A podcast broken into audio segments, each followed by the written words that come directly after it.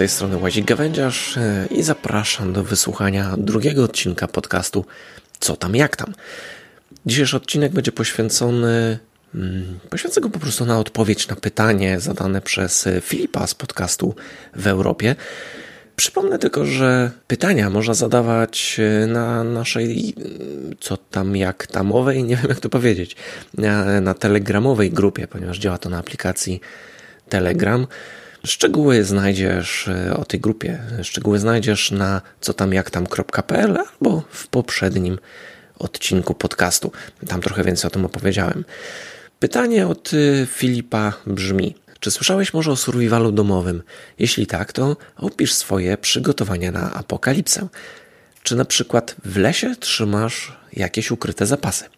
E, tutaj są takie mniejsze uśmiechy, większe uśmiechy e, w emotikonach do tego tekstu, no bo ludzie podchodzą do tego tematu mm, różnie. E, Domowy Survival to tak naprawdę kanał na YouTubie i stąd pewnie tak sformułowane pytanie, mm, ale tak naprawdę chodzi o preparing, czyli taki nurt, który przywędrował do nas mm, chyba za oceanu, tak mi się wydaje, i chodzi o takie bycie przygotowanym. Ogólnie mówi się na apokalipsę, ale tak naprawdę chodzi o różne dziwne zdarzenia losowe. Cała sprawa wydaje się być trochę śmieszna i przeznaczona głównie dla takich paranoików, e, ale to wszystko tak naprawdę zależy od e, podejścia do tematu. Podchodząc do tego zdrowo, to po prostu jakby kwestia bycia przygotowanym na różne ewentualności. E, bo to może być jakiś kataklizm, czy typu, nie wiem, powódź, e, czy jakieś tam wydarzenia sejsmiczne, jakieś wybuchy wulkanu, czy to może być wojna albo jakaś zwyczajna awaria prądu. Na przykład w mojej okolicy, e, w starych kamienicach, to nie jest nic dziwnego. Zimą awarie prądu bywają dosyć często. Myślę, że podobnie jest gdzieś na wsiach. Wioski są takimi miejscami, które są dosyć mocno narażone na jakieś takie wypadki, że tam, nie wiem, śnieg czy jakaś tam gołoleć zawali linię trakcyjną i nie ma na przykład wtedy prądu i warto mieć, myślę, że w mieście wystarczy mieć tam jakiegoś UPS-a czy jakieś powerbanki, żeby w razie czego coś tam, jakieś urządzenia uruchomić. Na wsi trochę lepsze są agregaty prądotwórcze, e, bo tam to może potrwać trochę dłużej. W pytaniu nam było coś o, o tym, czy mam gdzieś pochowane jakieś zapasy w lesie.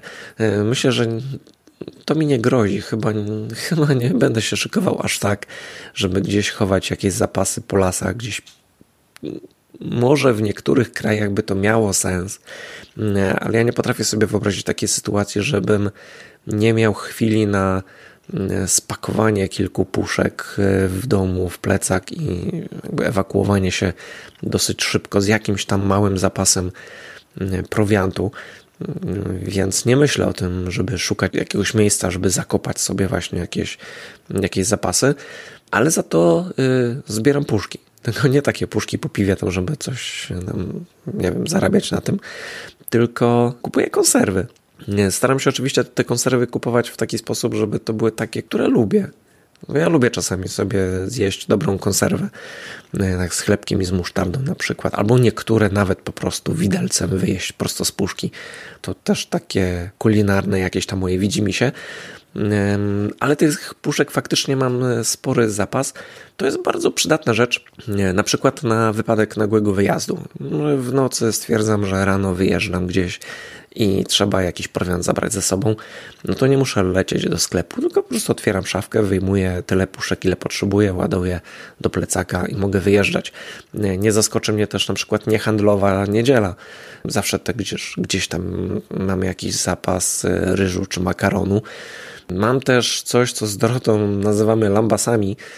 To są jakieś takie racje żywieniowe, takie jakieś wafelki, batoniki, trudno, nawet nie wiem jak to nazwać, ale to, to jest coś takiego, że opakowanie tam wystarcza teoretycznie na nie pamiętam, 24 czy 48 godzin, żeby przetrwać. Oczywiście zakładam, że chodzi o przetrwanie w jakichś takich warunkach wymagających wysiłku, że trzeba faktycznie ten organizm jakoś tam podładować, no bo w zwyczajnych warunkach, no to 24 godziny wytrzymać bez jedzenia, no każdy da radę, to nie jest jakieś tam skomplikowane, więc tu nie ma co panikować, że jak nie zjem czegoś przez 3 godziny, to umrę.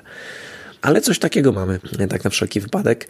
No i też mam gdzieś tam jakiś mały zapas wody, mały zapas gazu do takiej kuchenki turystycznej też się przydaje, bo jeżeli nawet w domu się przytrafi coś takiego, że e, nie wiem, nie będzie dostawy prądu, nie będzie dostawy gazu, nie będzie jak ugotować sobie czegoś ciepłego do jedzenia, a będzie na przykład chłodno i fajnie by było napić się jakiejś ciepłej herbaty, e, no to spokojnie mogę wtedy wodę zagotować w sposób taki czysto turystyczny. Mam też w samochodzie namiot i jakieś takie awaryjne ciuchy. Postarzyło mi się już nieraz, że wyszedłem z domu i wróciłem na przykład po trzech tygodniach. No bo wpadłem do znajomych i nagle gdzieś wyjechaliśmy. No, to mi się zdarzało. To też jest jakaś tam odmiana bycia przygotowanym na czymś, też jakiś tam, jakaś tam forma preparingu, bo ten preparing może działać tak naprawdę różnie. Moja przeprowadzka z Warszawy do Legnicy też wyglądała w zasadzie podobnie, bo też wyjechałem na jakieś 2-3 tygodnie 6 lat temu. No i od tamtej pory e, Warszawę odwiedziłem tylko jak przesiadałem się z pociągu na samolot e, lecąc do Szwecji. No ale to opowieść na zupełnie inną okazję. W Stanach e, są robione takie kursy, jak radzić sobie przy ataku zombie. I no, to już brzmi mega śmiesznie. Dla niektórych śmieszny jest sam preparing, ale taka nauka przez zabawę jest najlepsza i to jest coś, co jest stosowane od zawsze w scoutingu na przykład. Więc ja myślę, że to nie jest takie głupie, bo można potraktować to właśnie jako fajną zabawę, a przy okazji czegoś się nauczyć. No bo mało prawdopodobne jest to, że zaatakują nas zombie i taki scenariusz będzie typowy z jakichś takich właśnie dziwnych e, filmów czy seriali, ale na przykład huragany, powodzie czy jakieś inne takie mm, e, rzeczy, no to są rzeczy prawdopodobne, a, a nawet zdarzające się w Polsce. Nie, nie tak dawno się okazało, że gdzieś tam w Małopolsce było tam, nie wiem, 70 budynków odciętych od świata, czy coś takiego. No mniejsza z tym, ile tego było. Nawet jeżeli to będzie jeden twój budynek odcięty od świata, to warto być jakoś na to e, przygotowanym. I cały ten temat może właśnie zaowocować taką po prostu nauką e, zaradności w różnych sytuacjach. I jakby to jest takie myślenie o tym, co może się przydać na co dzień. E, jest coś takiego jak EDC, czyli Everyday Kerry, ale do, dobrze pamiętam, taki po polsku to zostało przetłumaczone jako ekwipunek dźwigany codziennie. No i dobrze mieć właśnie taką jakąś nerkę, czy coś takiego, gdzie, gdzie mamy jakąś tam małą apteczkę, mamy tam nóż, mamy scyzoryk, czy mamy jakieś coś, czy możemy rozpalić ogień.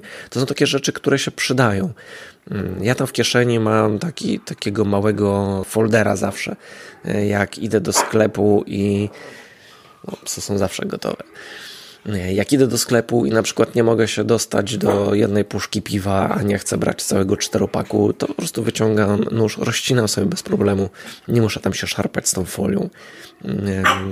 Mam też e, przy sobie przeważnie... Pinio, cicho!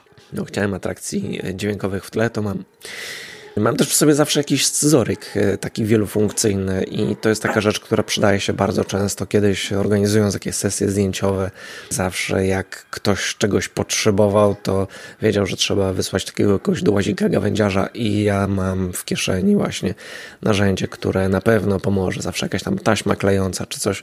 To wszystko zawsze miałem przy sobie i to jest, to jest taki, taki mój preparing. Tak podsumowując właśnie, wystarczy myśleć i nie lekceważyć za, zagrożeń. To jakby ta jedna strona, ale z drugiej strony jakby po prostu dobrze się tym bawić, potraktować to trochę jako hobby, no ale też nie popadać w jakąś paranoję, nie budować jakichś schronów, moim zdaniem, no, bo jak się pogląda jak działa preparing w Stanach, to jest już trochę chore. Myślę, że tam w niektórych e, rejonach to się może sprawdzić, wybudowanie schronu, bo tam tornada szaleją. Może u nas za kilka lat też będą szalały. Dużo na to wskazuje, że tak może być. Ale na razie myślę, że warto podchodzić do tematu zwyczajnie tak zdrowo, rozsądkowo. I chyba tyle. No i co, na koniec ta część muzyczna. Dzisiaj coś tak z pogranicza rocka i elektroniki, ale też tak wycelowane trochę w tematykę podcastu. Ta elektronika będzie powracała prawdopodobnie do mnie. Trzeba być przygotowanym na to, że tu w podcaście będę puszczał bardzo różną muzykę. Ostatnio właśnie był taki tam rock metal, dzisiaj tam rock elektronika, pewnie będzie sama elektronika, pewnie pojawi się jazz, inne takie rzeczy. Nie lubię się ograniczać do jednego stylu, więc będzie tu różnie. E, a dzisiaj e, taki utwór z takiego stowarzyszenia Tunguska Electronic Music Society. To jest taka ekipa twórców muzyki elektronicznej z Rosji. Tworzą bardzo fajną muzykę. Dzisiejsza muzyka pochodzi z albumu Chernobyl Retrospective. Więc myślę, że tak w, trochę w temacie. Wykonawcą jest e, Eccentric Noise. Utwór nosi tytuł Trinity. I to tyle. Do usłyszenia następnym razem. Cześć!